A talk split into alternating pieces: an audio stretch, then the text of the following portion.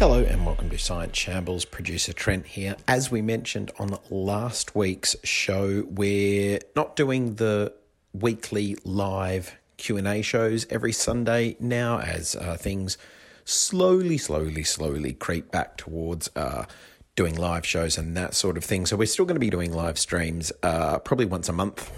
But that doesn't mean we won't be putting out a Science Shambles podcast every single Sunday. It'll be a combination of conversations we've had about new science books, um, little videos we're going to be making, all sorts of stuff. So look forward to that. You can support everything we do at patreon.com slash cosmic shambles. That's what helps us or enables us to be able to keep making these sorts of videos and podcasts and live streams and everything else. Coming up on Monday night at 7:30 p.m. BST, we are doing a live stream with Robin and Tim Minchin to launch Robin's new book, The Importance of Being Interested. So check that out. Tickets on sale for nine lessons as well.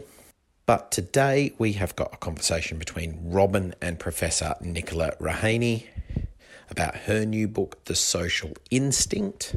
She is a professor of evolution at UCL. So we hope you enjoyed this conversation. Nichola's book is out now, so you can go and check that out. Links in the description of the YouTube video and the description of this podcast. Hope you enjoy. Here's Robin. Uh, I, now, I wanted to start off by talking about because as as a psychologist and then a, a, a, book of biology, that that murky world. Well, first of all, let's start off with the social instinct. Why did you want to write ab- about this? What was it that has, has has drawn you to this subject as a psychologist, but also from the perspective of kind of looking at a Darwinian view of the world?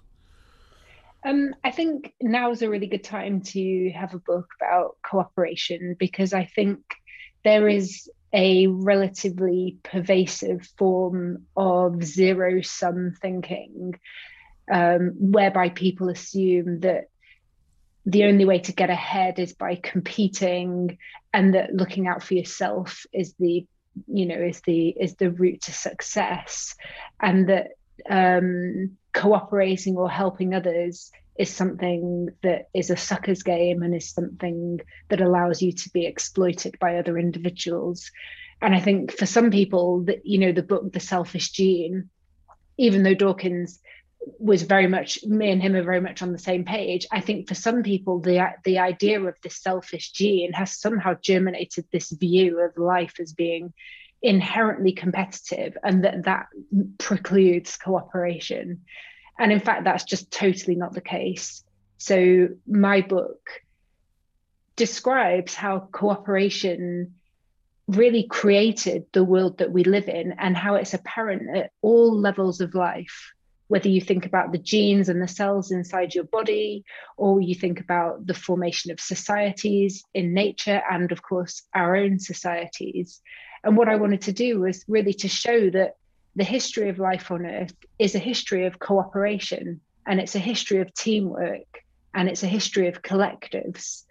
And to try to dispel this view in a way that zero sum thinking and competition are somehow preordained by evolutionary theory. And in fact, evolution has very much favored cooperation in the past and will continue to do so in the future.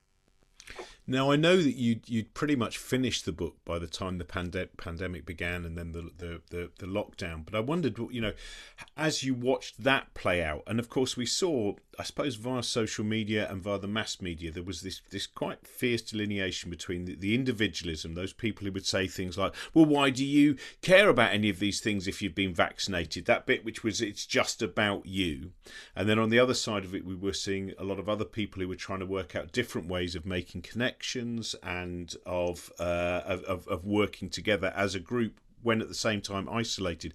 Did that? Did your perspective on that? Do you think that was changed by the amount of research you've done for the book?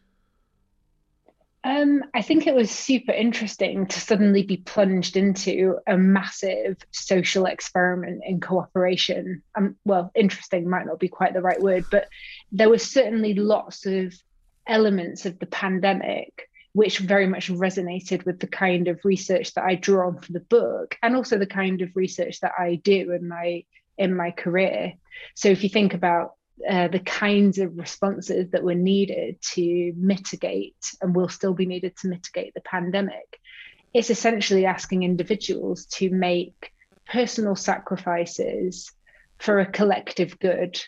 And we know quite a bit about the kinds of uh, scenarios and incentives that can be used to try to encourage people to do that. And we saw world governments, you know, trying these out with varying degrees of success on a on a global scale with with the pandemic. I think one of the key insights for me, or one of the moments of frustration in a way, was what I felt was having an over reliance on appealing to people's better nature and kind of asking nicely, oh, it would be good if everyone could, you know, stay at home. It would be good if you could just not panic buy all the toilet roll in the supermarket and maybe you could leave some pasta for other people. And, you know, we know from decades of research in economic uh, in economics and in social psychology and evolutionary psychology that simply explaining to people the nature of the dilemma they're in and saying it would be best if you all cooperated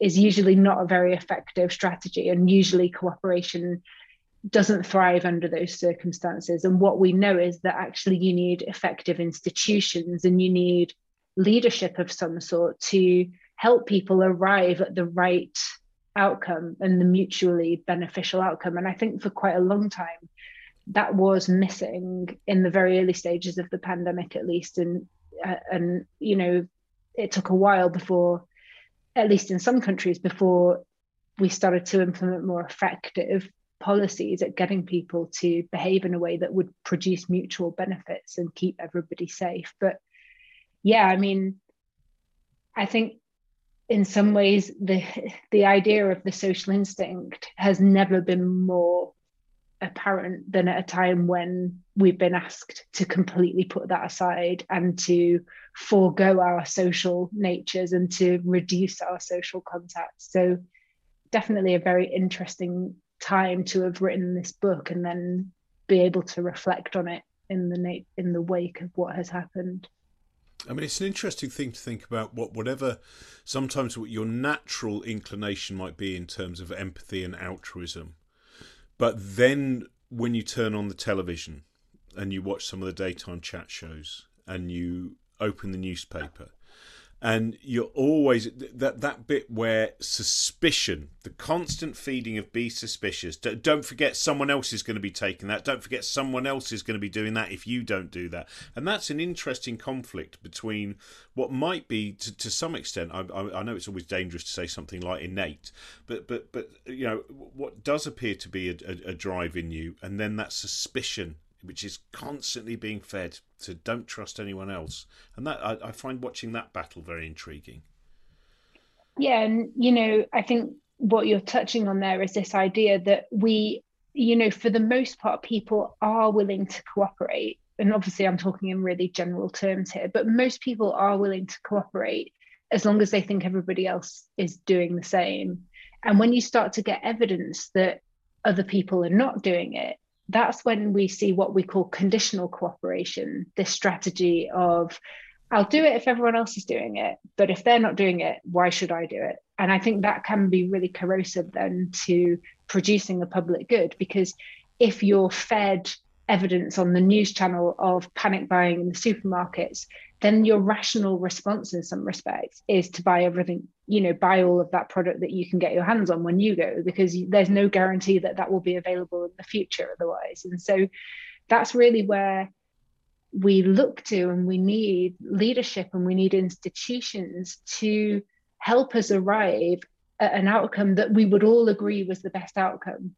Uh, I think Garrett Hardin um, called it mutual coercion, mutually agreed upon. Um, but it's very difficult to get a collective, an amorphous collective, to arrive at those outcomes without some form of coordination or some form of, of, of, leadership putting in place those rules and those institutions to help us to get to those solutions. And that's what that's what our species is so good at. I mean, that's part and parcel of how we have become so successful on the planet is that we are able to change the rules of the games. We are able to develop institutions that incentivize people to cooperate when they might otherwise be tempted to cheat or to defect. And so I guess we just have to remember that we have those tools at our disposal and to use them judiciously. It's interesting, isn't it? Because the the, the, the positive hit you get from being helpful is something you know we, we, we are fine tuned to actually you know when when you have done something where you think oh good I was really useful to that person and yet somehow again just that that fear and then that fear seems to breed you know inside you and and i don't know it's it's uh yeah I, it's it's it's a very strange battle. I want to get back to your actual uh your career though which was not the direction that you necessarily expected it to go because you ended up working in the field you ended up doing uh an incredible variety of of, of research into pied babblers amongst other things. Tell me how that came about. Tell me what you ex- where you initially expected to go well, some probably a little bit um, not very imaginatively. At the end of my university studies as an undergraduate, I applied for a bunch of corporate positions and I didn't get any of them. And so I was sort of wondering what I was going to do. And I saw an advert. I'd done my degree in natural sciences at Cambridge, and I'd been, for the final year, I'd been in the zoology department. That was what I sort of specialized in in my in my degree. And there was an advert on the zoology notice board that said field assistant wanted um, to work in South Africa in the Kalahari Desert, helping out with pied babblers uh, with a project on pied babblers. So at that point, I had no clue what a pied babbler was. I'd never heard of this bird before, but I thought it sounded interesting, and I hadn't been to South Africa before, so I thought that would be a good opportunity to travel. And so I applied for that field assistant position, and I got it. Um, and I went out to South Africa and helped out with this project, which was based in the Kalahari Desert in the northwest part of South Africa. Uh, and the project involved working with these highly social birds that live in very, very tight knit family groups in the desert. So they live in groups that can be as small as three individuals, but they can also range in size to be up to 14 or 15 birds. And they're normally about seven or eight birds in a group. Now they're unusual because within each group, you have one male and one female who breeds. So you have the breeding pair, and everyone else in the group doesn't get to breed. And instead, they have to help to raise the offspring of the breeding pair. So that arrangement is called cooperative breeding. And it's more common in harsh environments, like hence why I found myself in the desert. Um, because in harsh environments, it can be very difficult for individuals to go it alone or to breed successfully as just a pair or even as, as an individual. And so you tend to often see in these harsh environments teams of, of birds and, and mammals. For example, at the study site I worked at was also a project running on meerkats, who are also cooperative breeders like babblers are. So in these harsh environments, you tend to see the formation of these teams where individuals work together to raise offspring. And I was then, once I'd worked as a field assistant at that site for around nine months, I was invited to apply for a PhD uh, on the same system. And that's what I did. And so I spent around four and a half years traipsing around after birds in the desert and learning more about how conflict and cooperation works in this highly social society and where there really are conflicts over who is going to get to breed because obviously the subordinates the ones that aren't breeding are all hope what we call hopeful reproductives and they would every individual would like to be the breeding individual but they don't all get the chance to be that and so it's very interesting to see how those conflicts play out and how they're resolved as well as you traipsed around, was there any point in which you thought, "Oh, I could be in the corporate world now," or did you find once you were out in the field, you thought, "Oh, this is where I want to be. This is." Uh, I probably, I think every time I looked at my salary, I probably thought I want to be in the corporate world now. But in, in, as time's gone on, I think I'm actually really happy that I took that career decision because I think, you know, at the time it was very easy to have a sense of feeling left behind by my peers and that people were moving on, not just with, in terms of earning good salaries and things, but also mo- moving on with their personal lives and settling down and getting married and having children. And meanwhile, I was still living quite an itinerant life, even quite late into my 20s. And I think you, you can sort of feel that when you're doing something which is so different to what everyone else is doing, there are a few questions, obviously, about is this the right decision? Should I have done this? Should I have done that? But now, with a bit of perspective and being able to look back on how things have played out, and also now that my, you know, as for most people in science, as they progress up the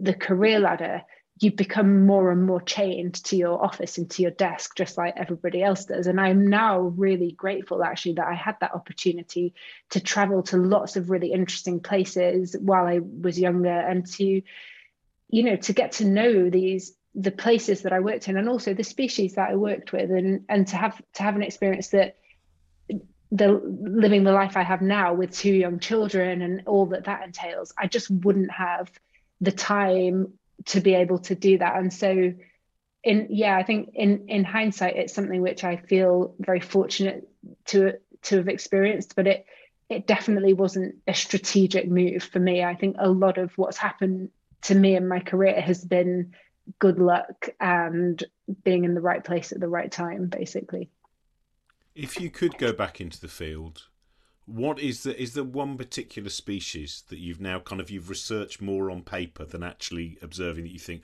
I really would love to see this interaction in action? Most of the species that I've worked on, I have spent time with in the wild. So there's not many species where I have worked on them and I don't know much about what they do.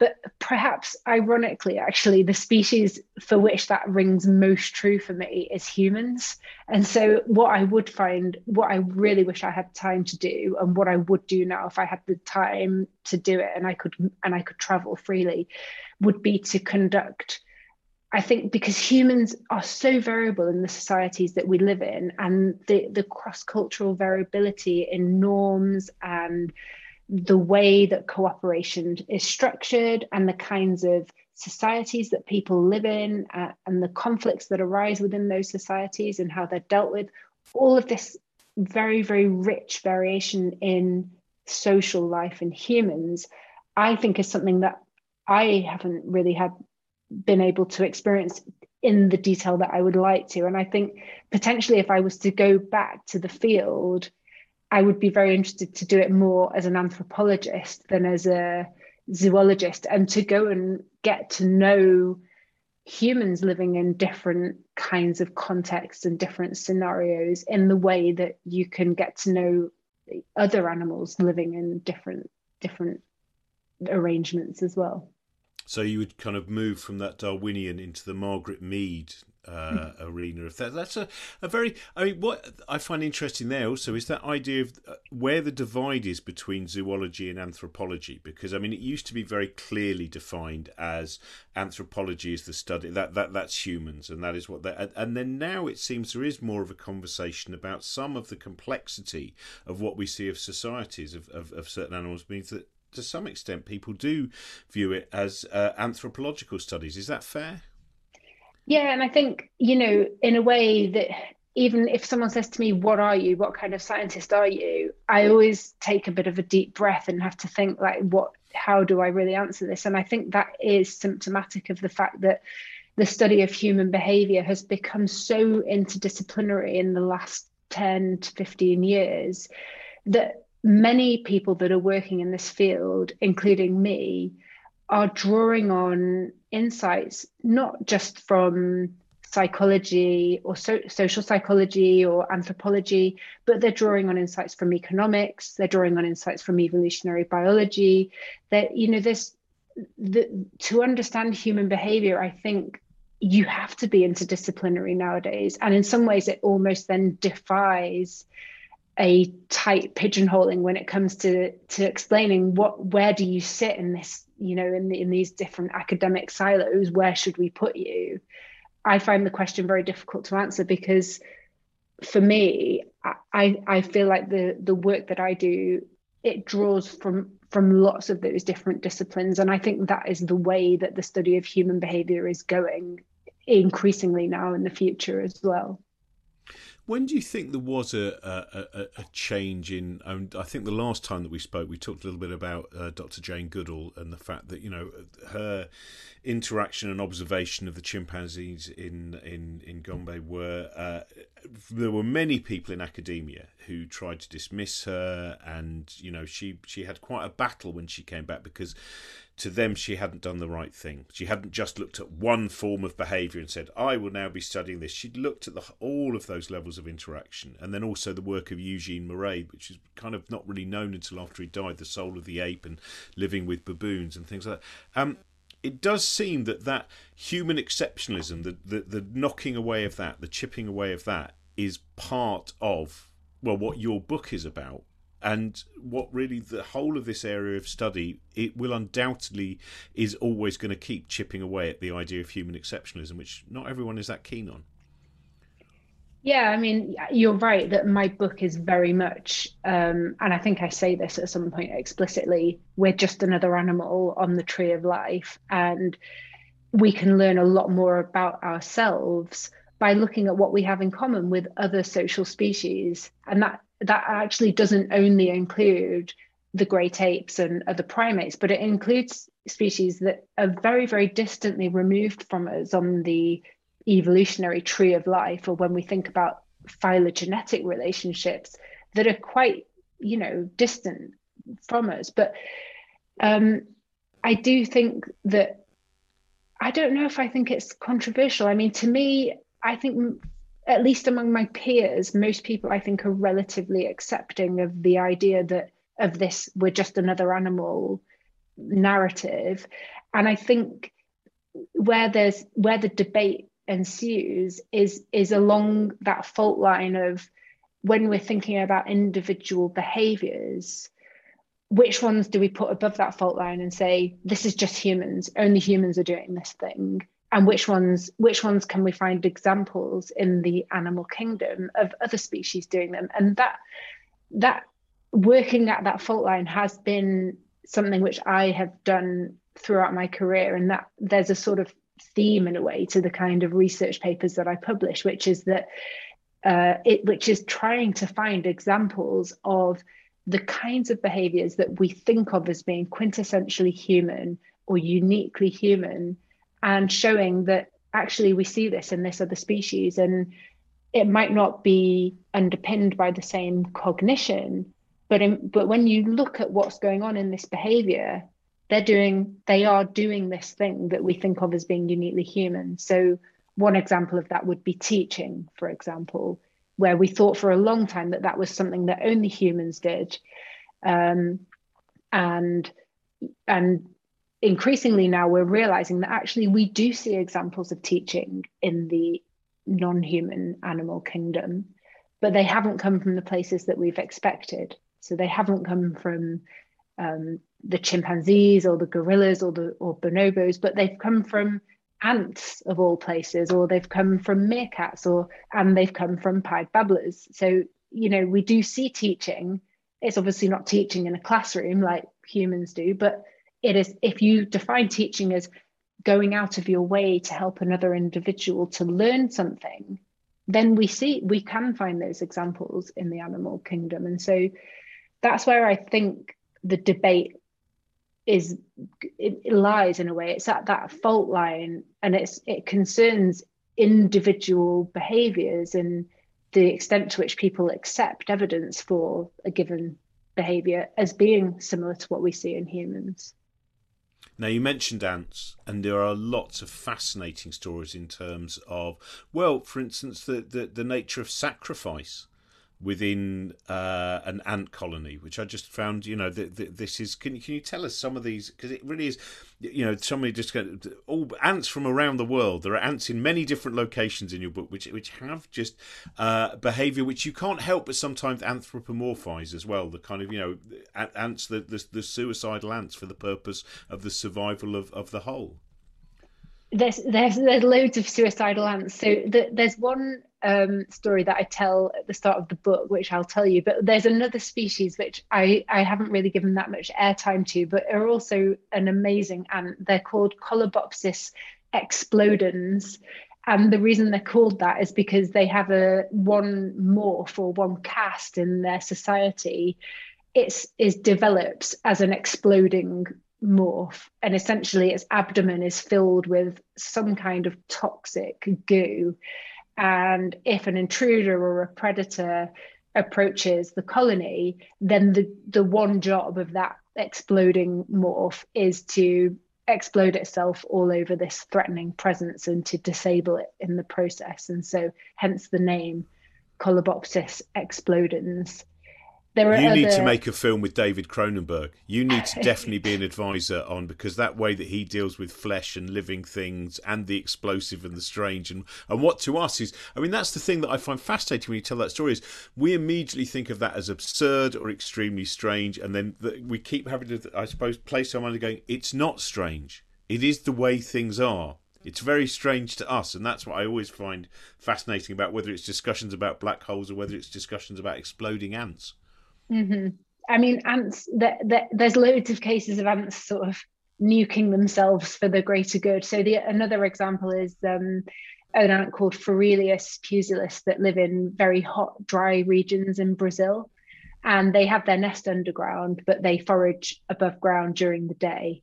And when they come back to the nest at night, they all go into their tunnel and they go underground to the safety of the nest. But a few of them will wait at the surface and they'll wait till everybody else has gone into the nest. And at that point, they then completely conceal the nest entrance from the outside. So they drag grains of sand and dirt and things like that, and they completely conceal the entrance. Um, and in doing that, they seal their own fate because they can't survive overnight above ground. So they they make this very heroic sacrifice for the colony.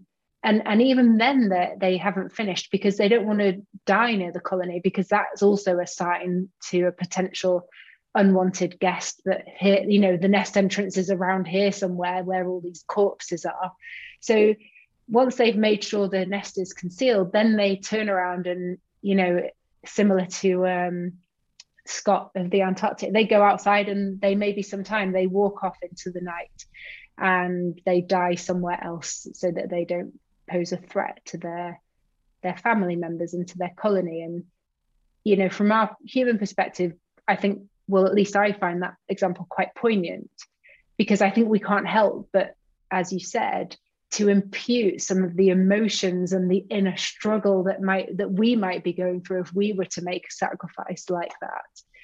Um, and of course we know in ants none of that cognition is going on. So those ants aren't experiencing mental turmoil about whether they should sacrifice themselves or whether they you know should save themselves. And they don't they're not having a warm glow feeling of you know oh great i've rescued everyone in my colony by doing this. But it's probably it is probably entirely dictated by genes essentially this behavior and without much cognitive input at all. But nevertheless it is a very it strikes us as being very heroic.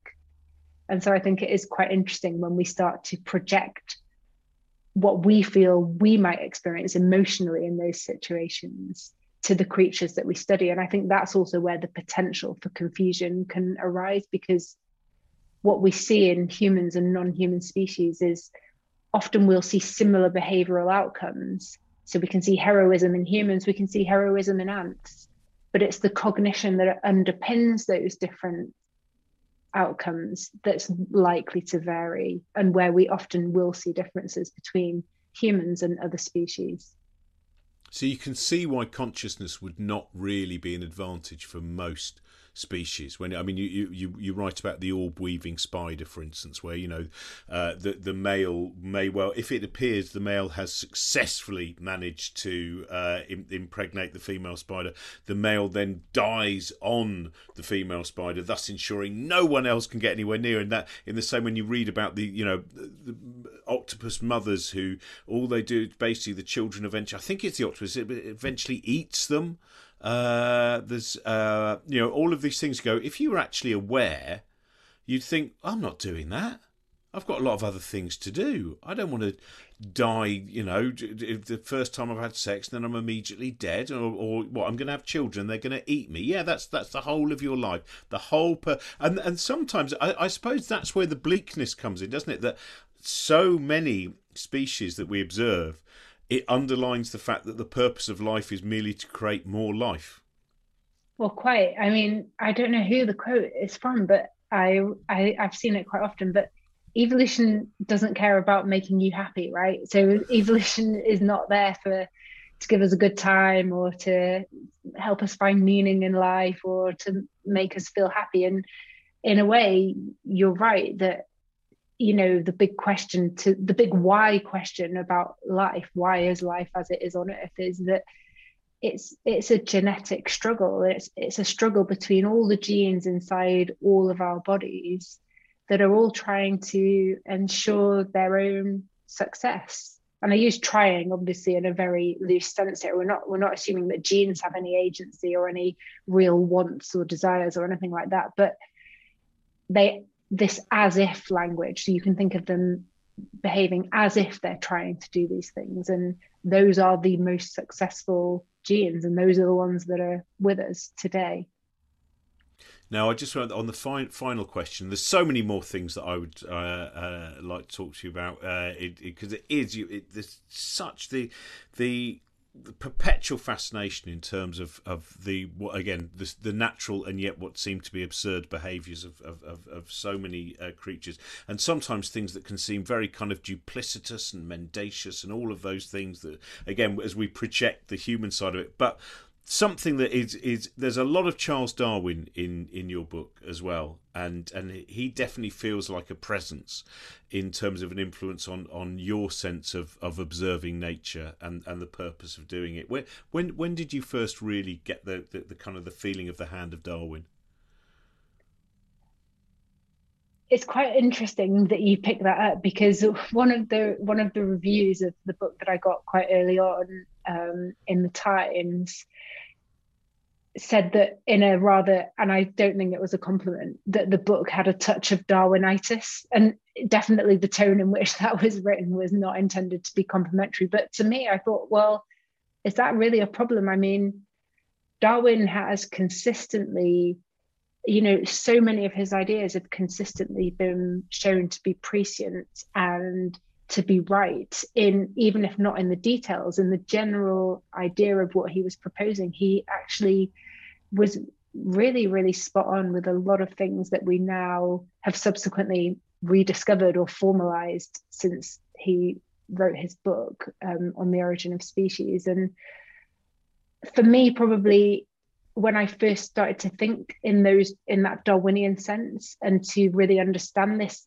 perspective of individual level selection and and the the the shift in worldview that comes with that rather than thinking about survival of the species or for the good of the species but thinking about individuals as being the the the agents that um that try to maximize their their own success would have come early on for me in my undergraduate career when we were instructed actually not to read Darwin, but to read The Selfish Gene. And obviously, that is maybe the gateway drug to Darwin, I suppose. But um, yeah, I mean, that for me was a real uh, epiphany. Like, I do remember really once I'd read The Selfish Gene thinking, oh, right, okay, this completely changes the way that you think about things, and you can use the individual and in fact the gene as uh, and that and that individual's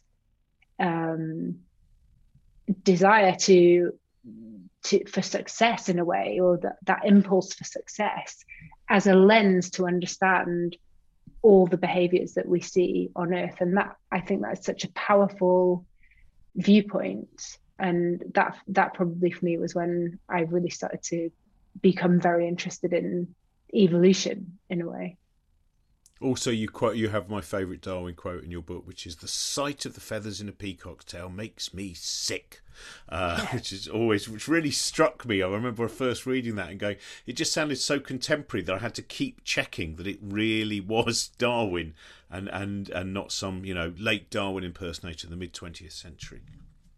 Well, there's a wonderful resource actually online called the Darwin Correspondence Project, where you can search through all of Darwin's letters and correspondence. And he, I mean, the quote, you, there's no shortage of quotes from Darwin, that just how he wrote, he was so colorful in his writing, and you could almost feel the, you know, the, his exasperation or him kind of tearing a sheet of paper off and throwing it in the bin. And he was you know i think he was often quite sickly and he really he he struggled a lot with his health. And that's also really evident in his writing and how he was really feeling in that moment. For him evolution was a very visceral thing and he really felt it. And it's really it's i love reading that those letters on the darwin correspondence project because you you can really get a sense of that feeling that that that he was going through as well yeah, well, I think that's something that really comes across in your writing as well. That kind of that visceral sensation of this is nature, and this is the world that we're in. This this strange world of living things. I would thank you so much for joining us, Nichola. Your your book is is is wonderful and visceral and just filled with with with such and sometimes almost terrifying information about the uh, the strangeness of what living things do to survive. Thanks very much, Robin. Thanks for inviting me on your show. Nice to speak. Thank you very much for listening to Science Shambles. Remember to like, rate, subscribe, review five stars, all that good stuff. You can subscribe uh, at patreon.com slash cosmic shambles as well. That supports us and helps us out, and you get lots of extra goodies for doing so as well. Back next Sunday with another new episode of Science Shambles. Until then, have a great week. Take care. Bye for now. This podcast is part of the Cosmic Shambles Network.